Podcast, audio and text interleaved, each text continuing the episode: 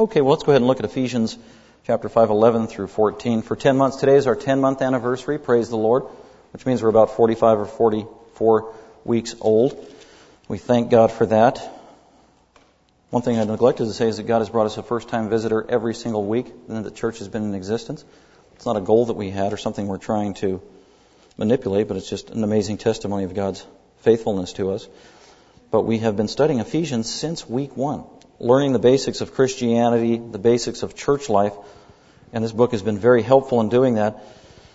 In Sam's prayer, he said, ask God to soften our stubborn hearts, or your stubborn hearts. I just want you to know I've got a stubborn heart too. And I, I need that same prayer for me. So as I study God's Word to prepare, there are many things in Scripture that I don't like or offend me or shame me. And my prayer is that God would soften my stubborn heart as well and that I would be taught and grow as I study the Scriptures as well. But it's the work of His Spirit that does that. So we're dependent upon His Spirit ultimately if you're a Christian inside you so you can receive the Word of God and then externally as the Holy Spirit convicts us and opens our eyes. So let's go ahead and look at Ephesians 5:11 through 14. We're in a section of scripture where Paul has been emphasizing that if you are a professing Christian, then you need to live like a Christian. Pretty simple. You can't live like the world. If you're a Christian and you live like the world, you are a hypocrite and you are a lousy testimony for Jesus Christ. That's kind of his theme here. So he's making these very stark contrasts. If you're a Christian, then live like one. And Paul said, if you're a Christian, you are light. You used to be darkness, and God has made you light, forgiven you sin, given you the Holy Spirit to live inside of you, adopted in you, you into the family of God who is light. So if you're a Christian, you are light, so you need to live like light. And the last couple of weeks, we emphasized the positive side of what it means to be light. There's a positive side of being light as a Christian, and there's a negative side of being light. The positive side of being light was it's and it's offensive, not offensive, but we're on the offense. It's a good thing. And the positive side of being light in this world is bearing good fruit so that unbelievers could see that and give glory to God. That's a good thing, bearing good fruit. And he named what those attributes were of good fruit. And also the positive side of living as light in the world is the greatest positive we have to contribute to the world is giving evidence of the light of the gospel, going around and planting seeds of the gospel because the gospel is light. It's the greatest source of light. It is liberating truth. The gospel means good news. So as a Christian, that's what we need to be doing positively. Today, Paul emphasizes the negative side of being light because there is a negative side. There's a defensive component to the Christian life that we need to implement, and that's what Paul's talking about here in Ephesians 5, 11 through 14. And the theme, that's why I called it oppose and expose.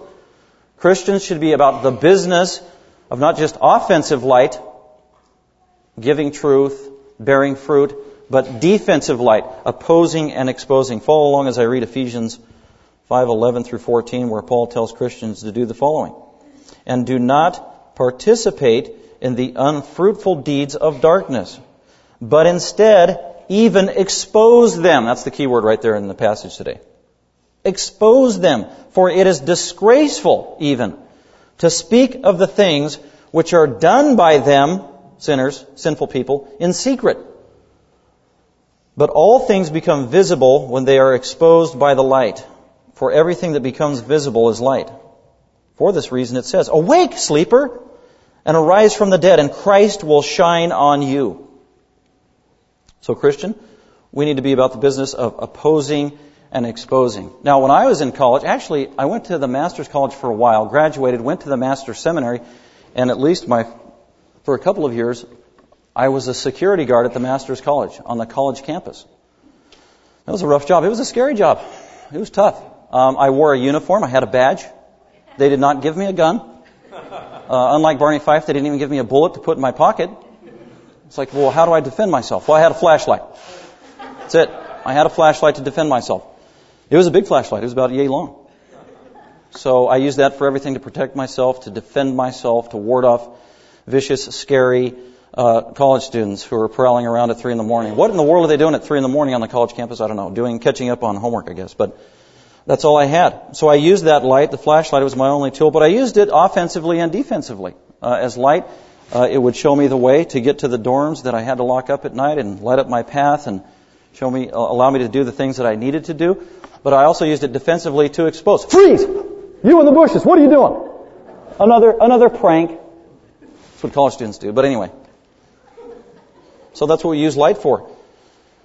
Offensively, for good things. Defensively, to expose and oppose and defend. So that's what we're talking about here. We need to oppose and expose. And like I said in this passage, the key word or phrase that I want you to grab onto, Christian, and it's a command, is in verse 11, expose them. Instead, expose them. So oppose and expose Christian. It needs to be a part of your Christian life. I don't know if you've heard of the word apologetics. Apologetics. It's in 1 Peter 3. Um, it's in Philippians chapter 1 and a couple other places. But it's a command to all Christians that all Christians, all believers need to be in the uh, ministry of apologetics. And all it means is, is to defend the faith. We need to defend the faith. Jude 3 says we need to guard and protect the faith as Christians that was entrusted to us by Christ. So every Christian is an apologist. Did you know that? You're an if you're a Christian, you're an apologist. And you should be involved in apologetics. It's not just for the elite, for the PhDs, for the philosophers in Christianity.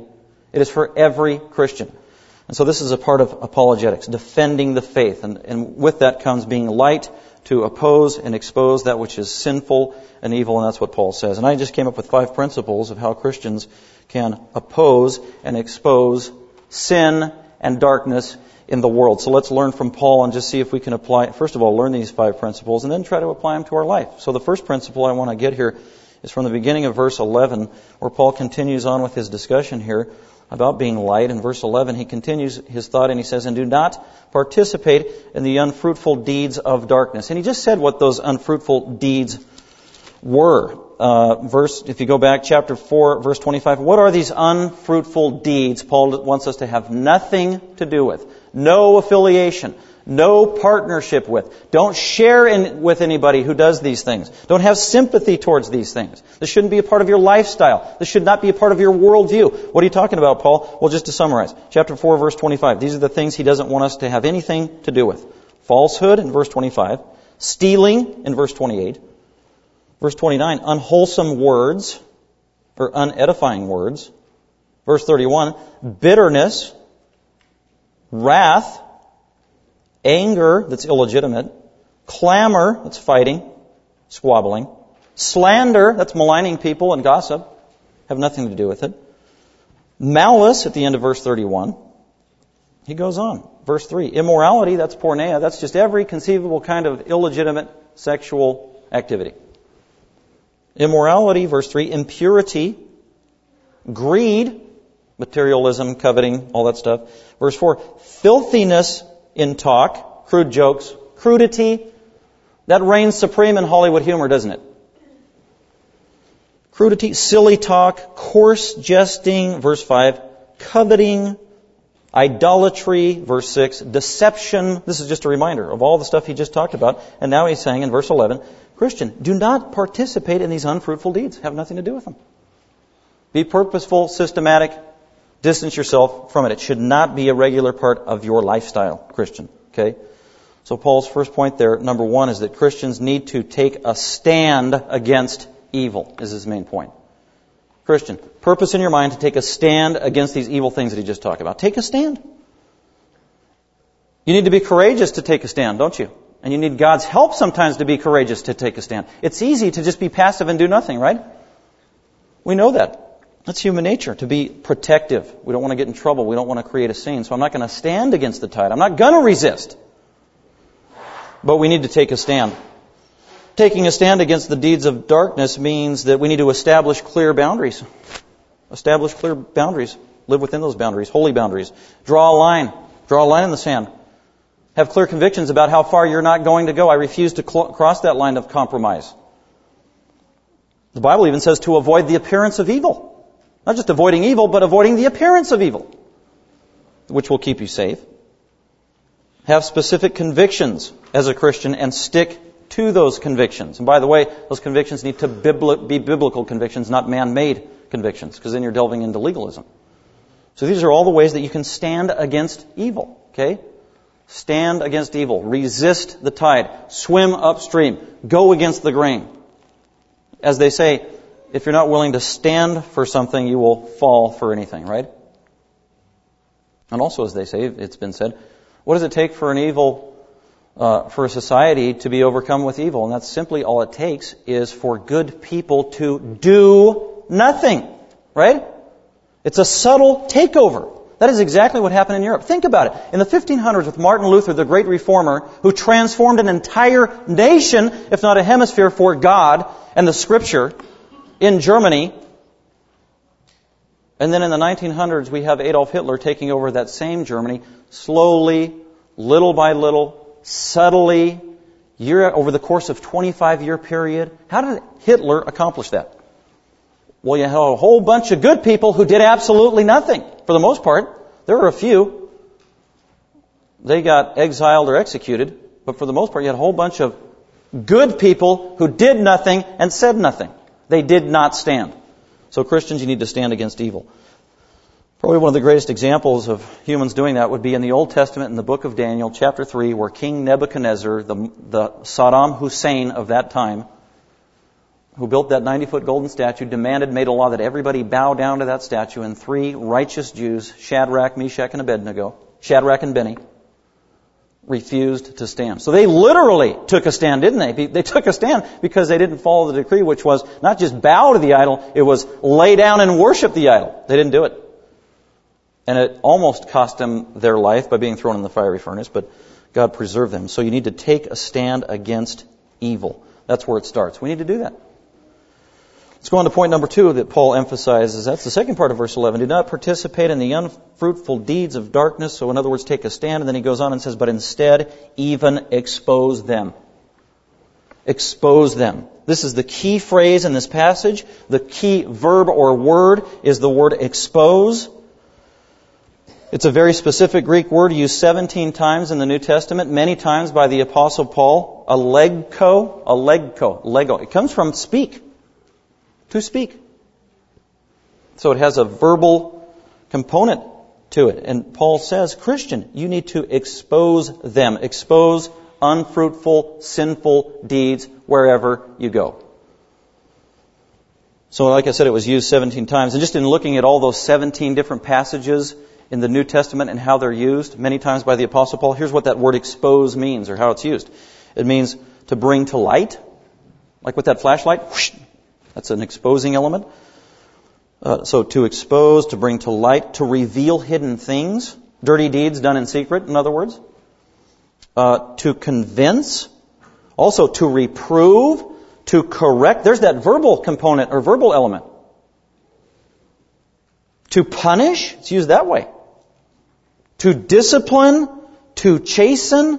These are all the nuances of that one word and what it means, depending upon the context. So to summarize, there's two main components to this word expose that Christians are supposed to be doing. We're supposed to be exposing evil things. The two main components are to expose and then to rebuke. That's what we do with sin, wherever we see it. And by the way, it's outside the church and inside the church. That's what Jesus did. That's what the apostle Paul did. Did you know that the apostle Paul, he exposed sin verbally openly, blatantly inside the church compromise? Believe me, there's plenty of sin to expose and rebuke in the church, isn't there? Because the church is filled with what? Sinners! Saved sinners, and then also some unsaved sinners, some of which might call themselves Christians, have crept in. So as a result, we got sin going on all the time in the church. And many times in the church especially, it's done in secret, isn't it?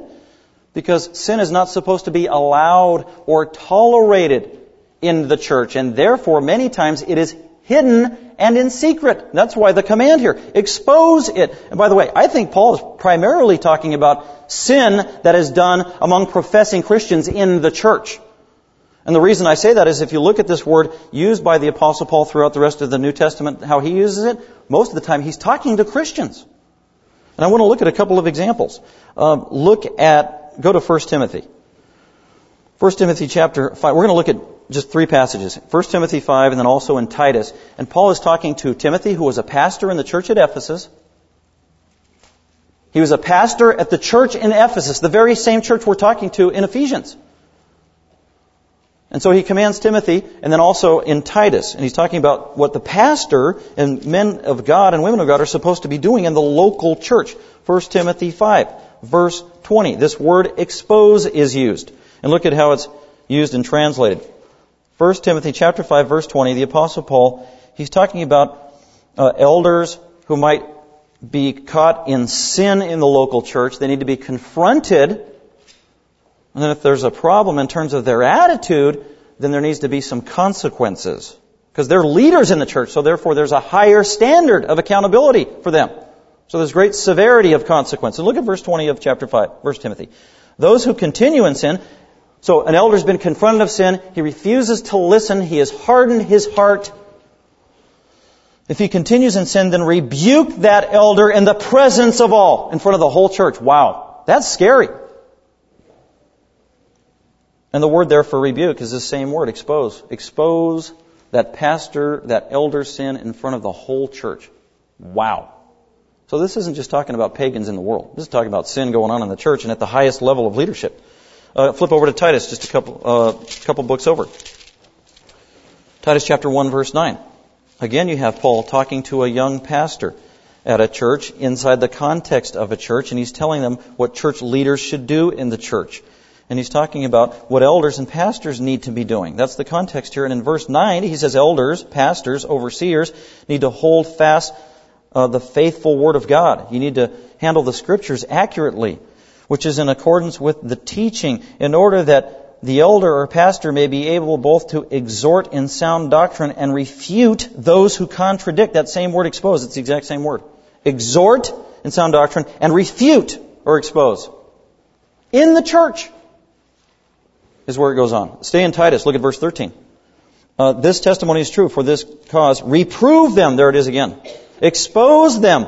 False teachers, lazy people, sinful people in the church. Reprove them how or expose them? Severely. These are drastic measures. Sin is not to be tolerated in the church. Undealt with. Reprove them, expose them severely in order that they may be sound in the faith. You want to bring them back to repentance and restoration and functioning healthy in the body. Expose them. And then one more in um, Titus. Look at Titus two uh, Titus two fifteen. Uh, and again, he's talking to Pastor Titus. Okay, Titus, all this stuff I just told you.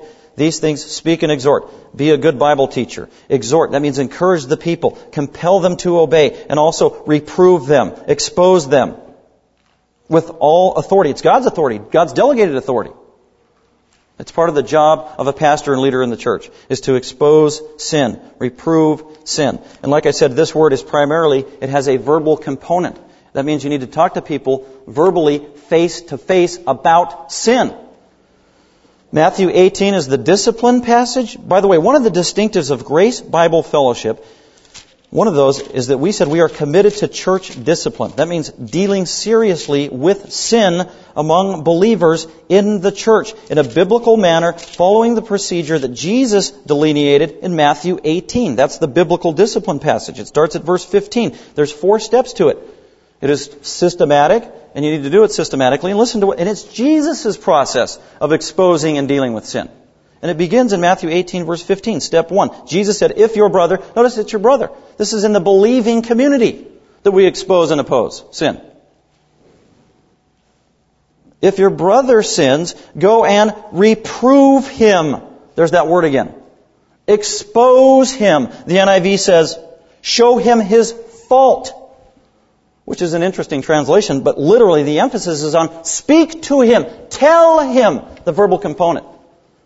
If your brother is in sin and you know it, you need to go to him privately or her and talk to that person in a spirit of prayer, patience, but you need to do it verbally. And all of a sudden you can see all kinds of Christians protesting. Why? Well, I don't like confrontation. That's the number one answer of why people don't do what Jesus said to do. I don't like confrontation. It sounds very spiritual and self-righteous. I hate confrontation. Who likes confrontation? You've got to be warped to like confrontation. I would imagine that maybe the Pharisees actually liked confrontation because they were so snub and self-righteous. But if you're a humble person and a biblical person and like Christ, you're not going to like confrontation, but that's not an excuse.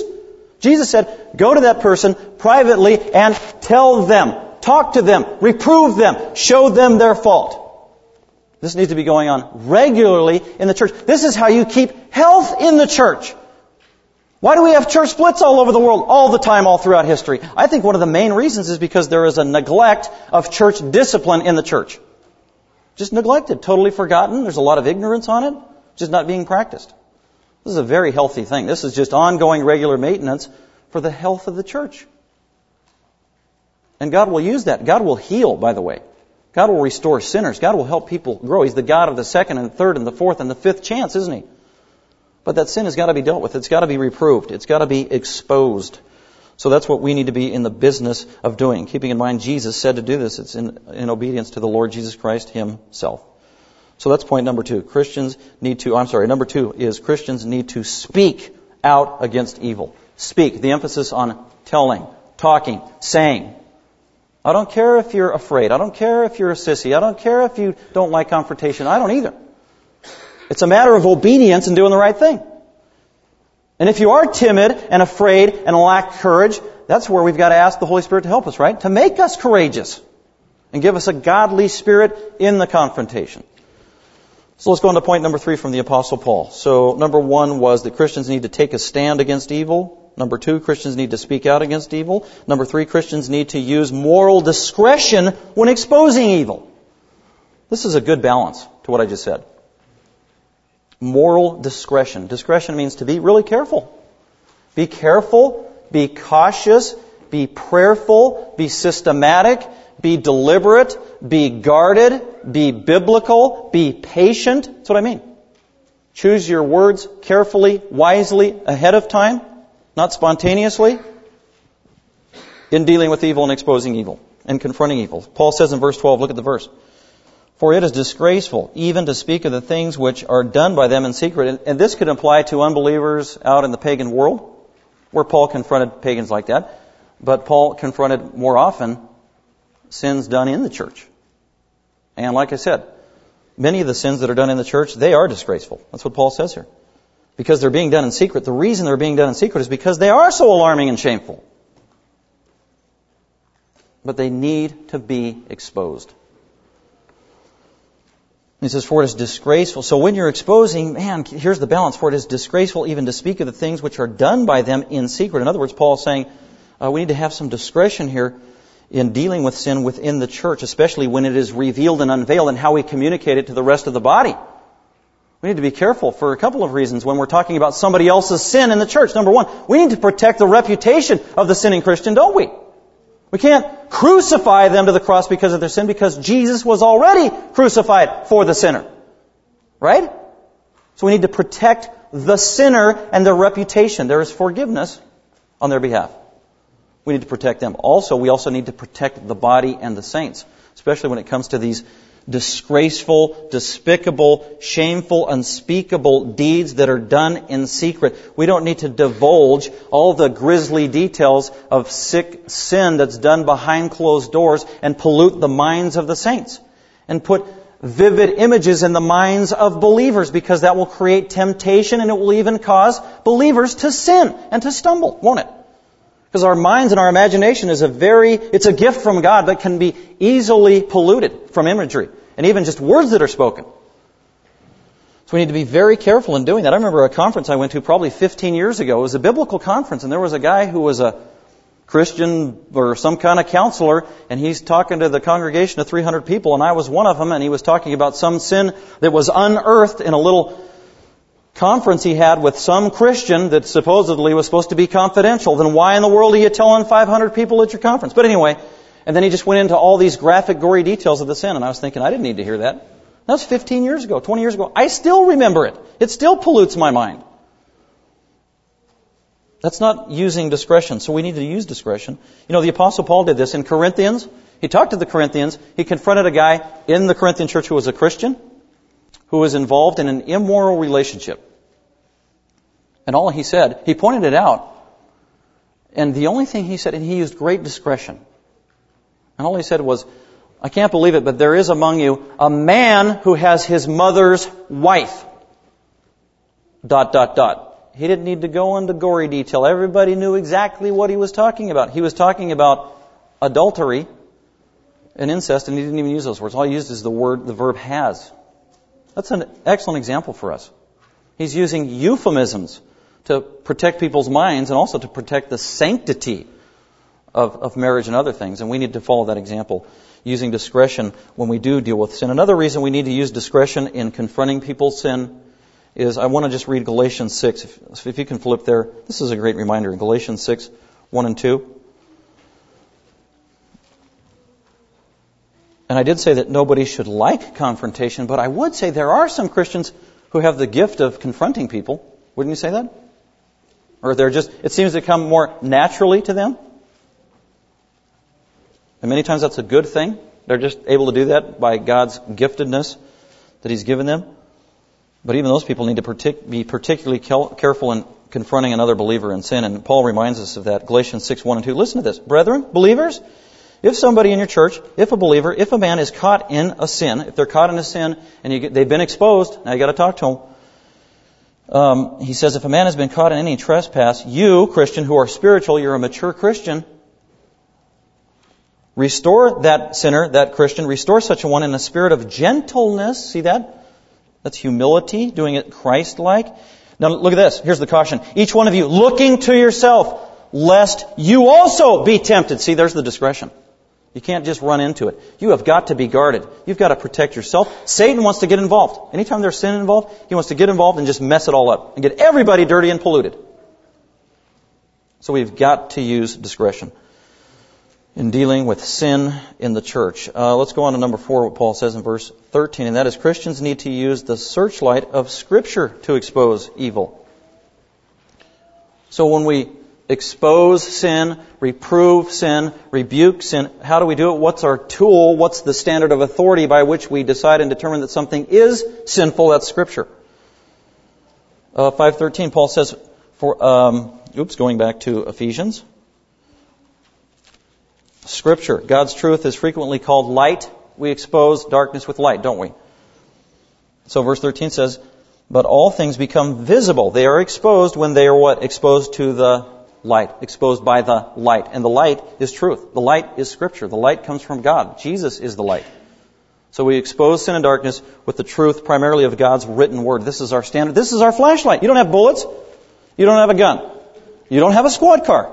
You have the Word of God. Here is your searchlight of the Scriptures to expose all darkness. Everything you need, it's sufficient. It's right here. That's Sam read from Psalm 119. If you go a little further in Psalm 119, uh, verse 105, it says, uh, the psalmist says, your word is a lamp. Your word is a lamp to my feet and a light to my path. So the word of God is a lamp. It is a light. It guides the way and it also exposes. So that's what we use. We don't just make it up on our own. We don't use our own authority, our own human standards. That's legalism. We use the word of God to expose sin. But specifically, look at that's uh, again the word expose. That specific word is used in 2 Timothy 3:16, which is the famous verse on the inspiration of Scripture. What is the Bible for? Well, it's got many purposes, and by way of reminder, listen to the purposes of Scripture. All Scripture, Genesis through Revelation, is inspired by God. It is breathed out by God. These are God's words, not human words. All Scripture is inspired by God, and it is profitable. It is to be used for the following. What do we use the Bible for? For teaching. Right? Teaching for reproof and correction. That's consistent with what this is. Expose. Oppose and expose using the Bible. We use the Bible to reprove, to correct, to rebuke.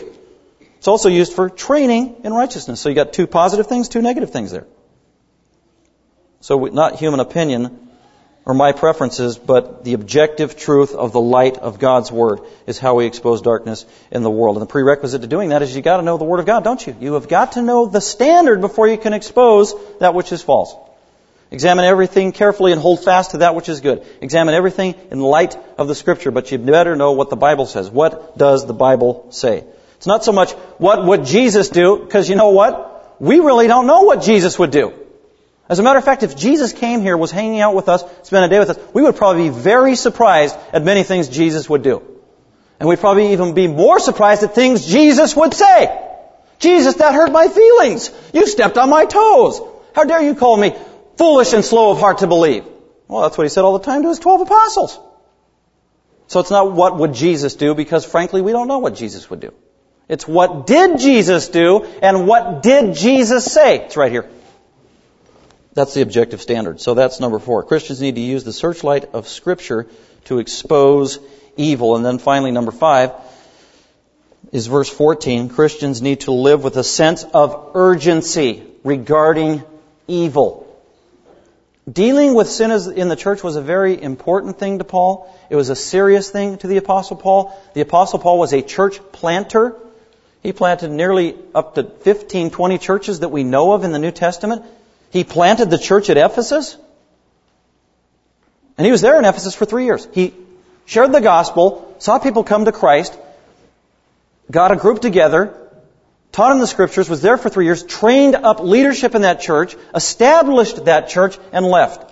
And after a five year period, he heard all kinds of sin and false teachers had crept into the church that he started and that he pastored, and he was mad. And he says, you know what? You need to clean house. You need to expose the sin and the compromise going in the church. Some people believe that we're not supposed to confront other believers or expose sin in the church. Well, at least they're saved. No, it's a direct command from Scripture. We need to hold each other accountable and expose sin when we find it, especially and primarily in the church. And you know what? Christians need to wake up. We've got too many Christians that are apathetic on this issue. They are asleep. They are lazy. They are passive. They are indifferent. They are cold. They are dry. They don't care. That was Paul's attitude because that's why he says, look at verse 14. We know Paul thinks this because he says this, verse 14, regarding all this. For this reason it says, people believe, scholars believe that Paul was either quoting or alluding to a couple of Old Testament passages, maybe in Isaiah, or more likely an early Christian hymn that was recited, memorized, and practiced in the early church. And he quotes it. In light of the sense of urgency at dealing with sin and taking it seriously in the church.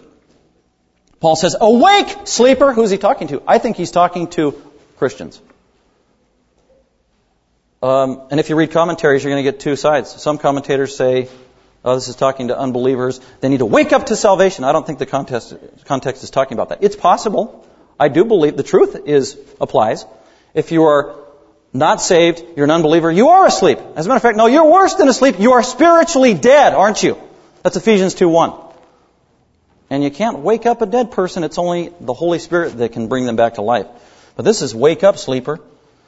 Wake up, you and uh, you sleeping Christian. You not lazy, but uh, just kind of in the doldrums and passive and foggy-headed and unclear and without enthusiasm, without uh, direction.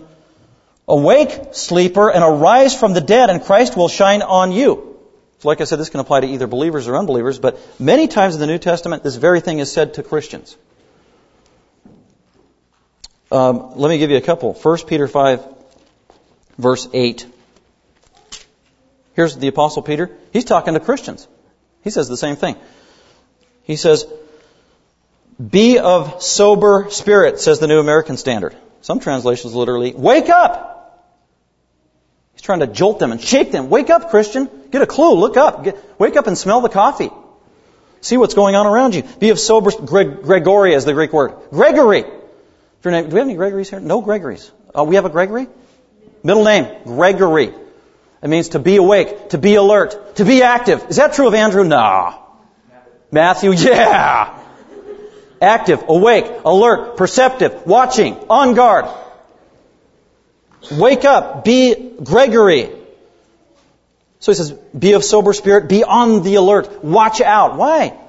Here's the reality. Your adversary, your enemy, he personalized it, your adversary, your enemy. I don't have any enemies, I'm a nice person. No, you have enemies. Your adversary, the enemy, the devil. Satan is your enemy if you're a Christian. That's kind of an amazing or overwhelming thought. The, the day you became a Christian, you know what? You made a lot of enemies. Uh, the world became your enemy, sin became your enemy, self became your enemy, hell became your enemy, death became your enemy, the unbelieving world became your enemy, temptation became your enemy, and Satan became your enemy and all of his angels. You did not win friends the day you got saved. Your enemy. Be on the alert because your enemy, the devil, prowls around. Present tense. He is alive. Satan is alive and well on planet Earth. A book was written to remind us of that. He doesn't sleep or slumber. Your adversary, the devil, roams around like a vicious roaring lion, a satanic supernatural lion, by the way, and an invisible one, which is quite scary to me. Roams around like a roaring lion, seeking someone to devour, particularly Christians to rip them to shreds, to create division in the church, to create deception and blindness, and to create a tolerance for sin in the church which will pollute the church, pollute Christians, and worst of all, distort the image of Jesus Christ that we are supposed to be communicating to an unsaved world. Because we're the only Christ that the world literally is going to see right now until Jesus comes. So wake up, Christians. Peter said it, and then I want to close with this. Look at Revelation chapter 3 where Jesus says the same thing. It's the same truth. Wake up, believers. Wake up, church. Wake up, Christians. And this is Revelation chapter 2 and 3. Jesus addresses seven churches that existed at that time in Asia Minor. Probably every one of these churches was, was planted by an apostle, maybe John and the apostle Paul, because Paul worked in that area. They're now all about 40 years old. So they've grown over time. They've become somewhat institutionalized and mechanical. False teaching and false practices have crept in subtly over time in the church. Two of them got real bad. And this one's pretty bad in chapter 3 verses 1 through 6. Look at how bad. This is a church. This is professing Christians. This was the church at Sardis. Started out as a good church. And to the angel or to the messenger of the church, and by the way, these are red letters in my Bible, which is me. This is the Lord Jesus talking to His church. What would Jesus do? This is what He might do. This is what He might say. Hopefully He wouldn't say it to Grace Bible Fellowship, to the church at Sardis. Jesus says, he who has the seven spirits of God and the seven stars says this. He's talking about himself, the Lord Jesus, the majestic risen one. I know your deeds, church, that you have a name, you exist, you have a banner at your church, you have a building, you have a name that you are alive, but you know what? You are dead. Apathetic, spiritually speaking. Verse 2, look at this. Wake up! It's the same thing, same phrase. Wake up, Christian. Wake up, church. Strengthen the things that remain which were about to die, for I have not found your deeds completed in the sight of my God. Remember therefore what you have received and heard, keep it and repent. That's what the church needs to hear today. A dead, dying, I mean apathetic church, wherever it is, or apathetic Christians, we need ongoing, constant reminders to be spiritually awakened, spiritually reminded of the Spirit. We are not in a fight, are we? And we're not even in a battle. We are at war. We have a spiritual war. Long before the war on terror was going on, there was the spiritual war of the church versus Satan. We're in a war. Wake up, Christian. Take it seriously. So that's how Paul concludes. Christians need to live with a sense of urgency regarding evil. And you know what? If we obey that command or that exhortation to take sin seriously, to take the war seriously, to wake up, to be sober, to depend on Christ, to be willing to roll up the sleeves and engage in spiritual battle on behalf of Christ. There's a promise at the end of verse 14 that the light of Christ will shine upon you. And again, like I said, the safest place in the world is in the realm of obedience, under the umbrella of God's sovereign protection. What a great and blessed truth. Well, with that, let's go ahead and commit our time to the Lord in prayer and just ask Him to, you know, apply these things in a real way to our heart that we'll live these out practically.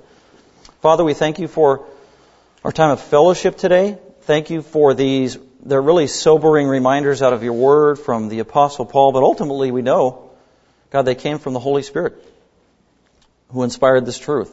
God, I pray that you would help the believers at Grace Bible Fellowship and us as a church, us as a leadership to take a stand against evil to expose evil, especially in our midst, to do it with discretion, prayer, humility, to do it in light of the Word of God, consistent with your truth, and also to have a sense of urgency in pursuing these things. And we know as a result, God, you're going to bless us for our obedience, and uh, we thank you for that. And God, now as we enter into the Lord's table, thank you again for the privilege to be reminded that Jesus died on the cross for our sins so that we can be forgiven. So we give him the glory and praise. We pray in Christ's name. Amen.